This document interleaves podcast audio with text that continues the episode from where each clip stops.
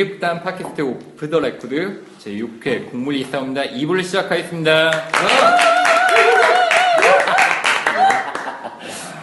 그리고 방금 목소리 좀 뭔가 익숙한 목소리가 하나 있었죠. 네. 예. 자, 오늘 저희가 또 한 분의 스페셜 게스트를 모셨습니다. 1부에 이어서. 예. 2부에는 저희 국물 있사옵니다의 주인공, 김상범 역할을 하시는 배우 박완규 씨 모셨습니다. 안녕하세요. 박완규입니다. 어, 되게 귀엽다. 오.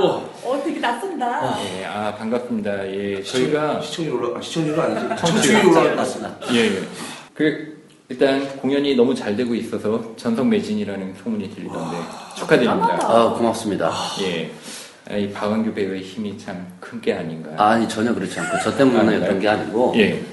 어, 국립 작품이라서 그런 게 가장 큰 것 같고, 그 다음에 예. 이제 연출님의 예. 힘이 가장 크지 않을까. 그리고 우리 지민주 PD님의 힘이. 어, 미치 저하- 좋겠다. 저하고 는 전혀 상관없어요. 아니 군입극단도 이렇게 뭐 매진이면 뭐 만 원 이렇게 사례 이런 거. 어, 한 거 있어요. 우리 떡사래, 떡사래. 한번 받아본 적 없어. 돈 말고 떡사래. 아, 떡. 네, 저 네. 떡 싫어해요. 케이크로 떡, 준비해 떡값을. 아, 근데 겸손하게 말씀하셨지만 이번에 김상우범이라는 역할이 그 처음부터 끝까지 한 번도 퇴장하지 않고 예 네. 대본을 그냥 아무데나 펴도 그냥 상범이 나오는 아무데나 펴도 돼요. 하시는 부분이라 굉장히 큰 역할을 하고 계시잖아요. 예. 근데 사실 기존에 제가 박완규 배우님 공연을 보면서 봐왔던 거는 굉장히 좀 센 이미지의 역할을 많이 해오셨던 것 같아요. 마초. 예, 조금 뭐 군인이라거나 뭐 이런 조금 센 역할. 근데 이렇게 어수룩한 역할을 하신 적이 이전에도 있으셨죠? 예, 있었죠. 어수룩한 역할부터 시작을 했어요, 사실. 처음에. 오늘 백수광배에 들어가 처음 시작했던 게 미친 그지 역할이었거든요. 대사도 하나만 이거밖에 없었고. 그리고 그지 역할 많이 했고. 예. 그리고 박근영 선생님 만나면서 갈매기 매드베전코 했었고. 그리고 다들 아시는 잘못 들은 법은 없다. 히키코모리요. 아, 희귀. 아, 예. 네, 어수룩한 역할로 더 많이 시작을 했다가 예. 그러다가 이제 좀 더 센 역할을 하기 시작했죠. 센 역할을 하기 처음 시작한 게 극단 고래 이해성 예. 랩의 고래라는 작품이었었는데 음, 맞아, 맞아. 그게 저희 극단 백수광부에서 그 스튜디오 공연으로 시작했던 거였거든요. 그때 제가 처음으로 약간 리마이적인 센 역할을 맡았죠. 아. 근데 저를 아는 뭐 이승열 대표부터 해갖고 캐스팅 잘못했다고. 예. 완규는 그런 거 잘 어울리지 않는다. 예. 차라리 웃긴 역할이나 하나 시키지 왜 그런 역할을 시켜서 안 어울린다 이런 얘기를 예. 했었거든요. 극단에서 극단 식구들이 볼 때는 그렇게 느꼈을지 모르지만 오히려 그 작품을 되게 잘 보신 분들이 많아요. 음. 그러면서 제가 오래 알려졌고 예. 그래서 그 공연을 좋게 보신 분 연출들이 저를 센 역으로 캐스팅하기 시작하면서 이제 센 역과 어리버리한 역할 뭐 이런 역할들이 공존하게 됐죠. 저는 사실 박원규 배우님을 처음 본 게 사실 첫 예. 공연이 그, 그 에어로빅 보이즈였어요. 아, 예. 저는 사실 아, 저렇게 웃긴 분이 계시구나의 느낌이었는데 그 다음에 바로 근데 그 저기 풍찬노숙 낭독 공연할 때 네. 그 나오셨잖아요 주인공. 네. 그러니까 난 너무 그때 격차가 큰 거예요 제 입장에서는. 사실 저는 되게 놀랐어요. 그래서 아 이분은 되게 정말 넓으시구나 스펙트럼이. 어. 근데 또 여기서 또 보니까 더 놀랍고 어, 정말. 근데 이 작품에서는 사실은 센 것과 그다음에 어리버리 같이 공존하잖아요. 네. 그래서 어떻게 보면 이제 어- 결정판 네. 완규 배우님의 그렇죠. 연기 결정판이 아닐까라는 생각이 드는데 힘들 것 같아요 육체적으로 계속 나오니까 그렇지 않아요? 아, 육체적으로 힘든 거 물론 있죠. 물론 있는데 작년 이맘때 했었던 남산에서 숯불 자르고 주인 오기 전에 도망간 예. 선생이 이거보다 한 10배 힘들어요. 아 진짜요? 체력적으로는 10배 힘든데 근데 그거는 그래도 회장이라는 게 있었으니까 음.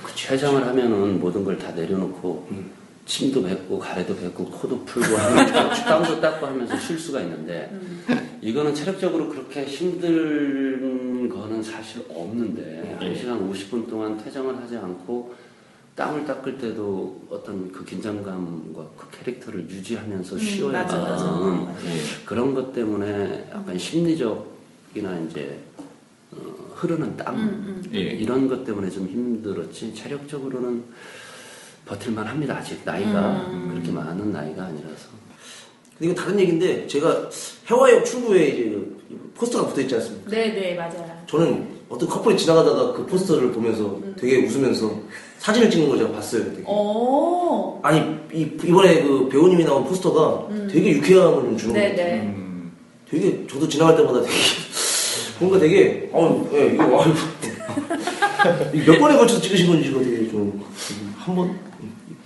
아 포스터 사진 금방 끝났어요. 네. 제가 사진 찍는 걸 되게 싫어하거든요. 예. 왜냐면 인자한 미소, 부드러운 미소가 안 나와요. 음. 이런 표정은 네. 금방 찍었어요. 금방 찍어요. 차라리 그냥 확, 확 웃는 거. 발산하는 거. 어렵지 않았어요. 어려웠던 거는 사진 하시는 분이 어려웠죠. 왜냐면 얼굴이 좀 까마니까 음, 다- 단체 사진 찍었을 때는 핀 조명 하나가 저를 따라다녔어요. 아, 그렇구나. 어, 어쩐지 색- 좀, 어쩐지 좀 밝다고 생각했어요. 네, 색감이 안 맞는다고. 아니, 그래서 화장의 힘인가 했었지. 음, 핀조명이었구나. 제가 정말 좋았던 거는 공공극장이나 어떤 이제 프로덕션에서 하는 공연들은 배우분들이 다 각자의 활동을 하다 오신 분들이다 보니까 어쩔 수 없이 보다 보면 좀 보이는 것도 있잖아요. 각자의 색깔이. 그래서 전체의 톤이 가끔 이제 약간 의아할 때가 있는데. 저는 이 공연을 보면서 저는 진짜 하나의 극단 같을 정도로 모든 배우들이 연기 같은 게 아니라 어떤 정서라든가 기운이 하나의 기운으로 너무나 이렇게 어, 저는 너무 좋더라고요. 그래서 그게 되게 저는 궁금했어요, 사실.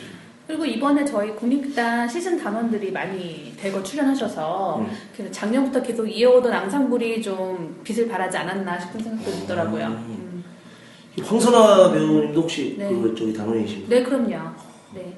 황선아, 우정원, 어, 저기, 박지아, 그 다음에 이종무 단원은 자, 작년 단원이었고요. 음. 그 다음에 김정호 선배님하고 원규 씨까지 오늘 이번 단원이세요. 아, 이번에 나온 배우들이 워낙 다 그리고 그런 실전 단원이 아닌 뭐 유순홍 선생님, 이선주 선배님, 유현수 선배님 세 분이 워낙 호인이시라 그죠? 네, 오히려 음, 저희들한테 많이 맞춰주시었죠. 저희가 선배님들한테 맞춰가는 게 아니라 오히려 저희들한테 잘 맞추다 보니까 정말 가족적이었던 것 같고 저희들 MT를 다녔는데 유순홍 선생님 괴산 집으로 갔었어요. 네. 거기 가서 또 재미있게 놀고 뭐 마피아 게임도 하고 네. 아니 되게 과학적이진 않은데 정말 정말 저는 이 배우들 사이에 진짜 그 마음의 거리가 없는 느낌이 들어요. 연기를 할 때 사실 그게 저는 안 보일 수도 있지만 가끔 보일 때가 있잖아. 뭔가. 저- 두 분이 안 친한가 보다 이런 게 있는데 이 공연을 보면은 상대방을 정말 거리낌 없이 믿는 느낌. 할수 있는 걸다 하는 느낌이 들어요. 그 너무 과감한 그 그게 너무 좋았던 것 같아요. 그 느낌. 사실 저희가 공연을 보고 나서 저는 그 생각하진 못했는데 이 손시영 PD가 그래서 과연 마지막 엔딩 때요. 예, 예. 그 저 결론은 뭘까? 이제 김상범은 부산으로 가는 걸까? 서울로 가는 걸까? 좀 아, 이렇게 그러니까 나는 그런 거예요. 저는 엔딩이 그 되게 너무 너무 비장한 거예요. 그 김상범 표정이나 이런 거 너무 비장하고 그 엽총을 계속 들고 있잖아요. 서울로? 네, 그러니까 나는 관객들과 나는 지금 관객을 자, 관객을 속이는 거지 일종의. 나는 지금 부산에 가고 있다고 얘기를 하지만 이 엽총과 함께 난 지금 서울에 가서 일단 알리바이를 만드는 거지. 그래서, 그래서 싸죽이지 않을까. 이미 한 번 죽여서 살해를 했으니까. 그래서 내가 그렇게 얘기했더니 연출님이 너무 막장 드라마 많이 봤다고 뭐라고 하시더라고요. 근데 사실은 그거는 이제 관객 입장에서 해석이 그 경험치와 뭐 여러 가지로 해석이 다양하다고 생각하는데 완규 배우님은 엔딩이 그게 어떻게 이어질 거라고 생각하세요? 그 엔딩에 엽총을 들고 있는 거의 의미 자체가 어, 어떤 탄환에 대한 이미지를 많이 했어요. 어차피 발사된 총알처럼 네. 그냥 나갈 예. 수밖에 없는 직진할 수밖에 없는 그런 상황을 드라마토그 선생님도 얘기했고 연출님도 마찬가지로 얘기했고 이 연극을 좀 만화적으로 만들고 싶다는 얘기를 연출님이 하셨었거든요. 그러니까 이게 만약에 영화나 만화였으면 마지막에 제가 총을 쐈겠죠. 그리고 그 총알 탄 사나이처럼 예. 총알 위에 김상범이 씩 웃으면서 음. 그 총알을 타고 가지 음. 않을까라는 건데 그거를 이제 객석에서 보여줄 수 무대에서 보여줄 수는 없으니까. 제가 마지막에 그거를 하는 느낌은 어차피 그렇게 그러니까 계단을 올라갈 수는 있는데 자기 힘으로 내려오지는 못하는 것 같아요. 떨어지긴 떨어졌지. 타이에 의해서 추락을 할 수는 있지만 여- 이렇게 높이까지 올라왔는데 스스로 내가 잘못 생각했다 해서 계단을 내려갈 수 있는 그렇지. 용기를 갖고 있는 사람은 과연 몇이나 될까? 물론 박완규로서도 그런 용기는 없을 것 같아요. 그래서 제가 만약에 김상범이 아닌 박완규가 그 입장이 됐었어도 아마 계속 더 직진하겠죠. 하지만 마음은 아프겠죠. 마음이 안 아파서 직진하는 사람은 없는 것 같아요. 마음은 아프지만 포기할 수 없는. 포기할 수 없는 어떤 욕심이라는 게 생기는 거죠. 하여간 그 엔딩을 보면서 이렇게 너무 불쌍하다는 느낌 있잖아요. 불쌍하다는 느낌과 동시에 또 뭔가 결연한 느낌? 그 결연한 느낌이 있더라고요.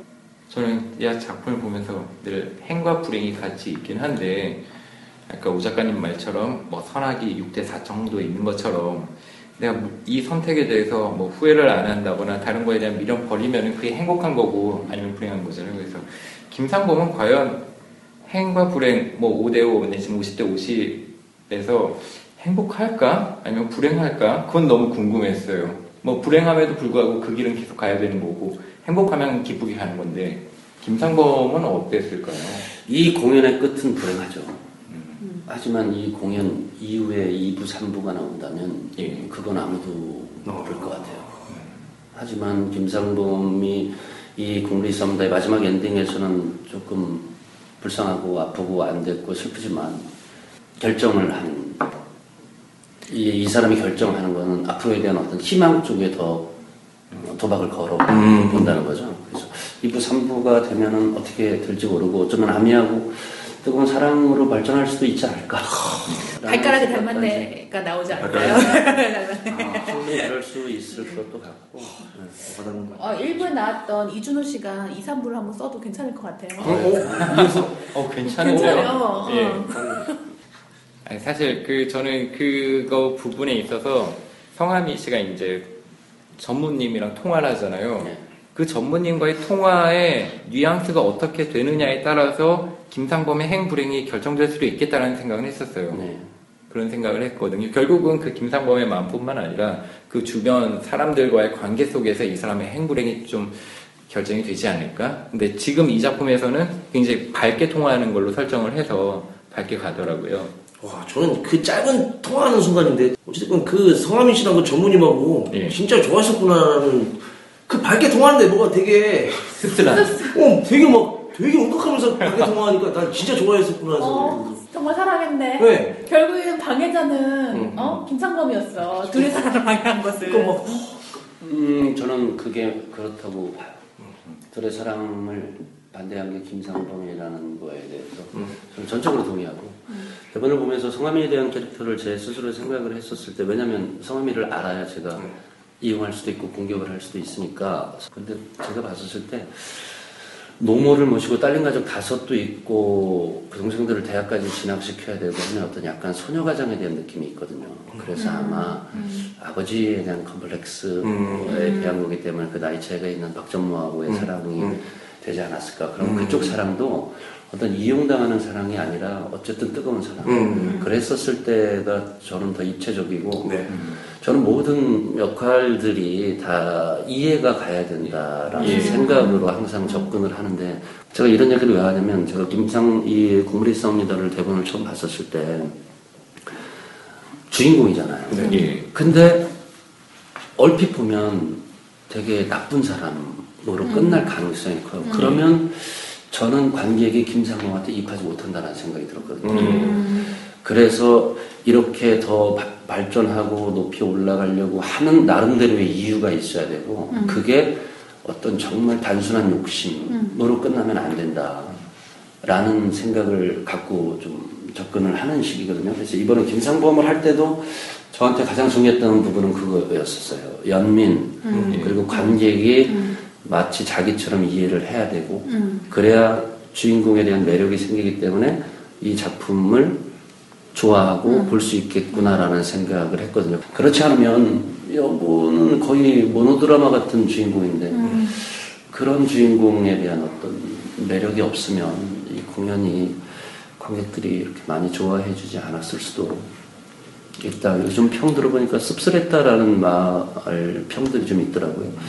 그래서 그런 면에 있어서 저는 상당히 좀 음, 만족하고 있죠. 그런 아니면 부분에 여기 보면 나 인물들이 탱크도 그렇고 현소희도 그렇고 이제 악인이다, 막 밉다, 싫다 이런 메인 캐릭터가 없어요. 다 이유가 있고 다 뭔가 매력이 있고 그 아씨 안 됐다 이런 느낌이 들 정도의. 그러니까 그 구조를 이렇게 바꾸거나 뭐 전복할 힘은 없지만 음. 그 속에서 어찌됐건 다 필사적으로 발버둥을 네, 치고 발버둥을 균형을. 잡으려고 하고 음. 사실 김상, 김상범이 이렇게 행동하지 않았으면 본인이 밀려나거나 본인 인생이 추락을 하는 건데 어쨌든 필사적으로 하다 보니까 이렇게 오게 되는 건데 그 속에서 사실은 되게 그 인간적인 그런 것들을 다. 가져가는 거 다 자기만의 삶의 방식이 있는 음. 우리 계속 듣다 보면 예, 너무 이미 시간이- 예, 공연 공연 준비하러 가셔야 어휴, 되는데 예. 배우님. 네. 네. 그러면 마지막으로요. 그 국물 있사옵니다에 가장 그 아끼시는 대사 있으면 한마디 하시고 끝나는? 이런 경우 어떻게 하면 좋을까요? 믿어볼 수밖에. 어, 어. 오늘 얘기하기 뭔가 꼬치처럼 딱 깨지는 느낌 그러니까, 야, 그래 맞아 진짜. 믿어볼 수밖에 음. 맞아 괜히 이 대사로 박완규 배우님은 저희가 그러면은 이제 배웅해 드린다고 해야 될까요? 예. 그렇게 하고 이제 저희 남은 이야기 조금만 더 하고 끝내도록 하겠습니다. 네. 아, 예. 감사합니다. 고맙습니다.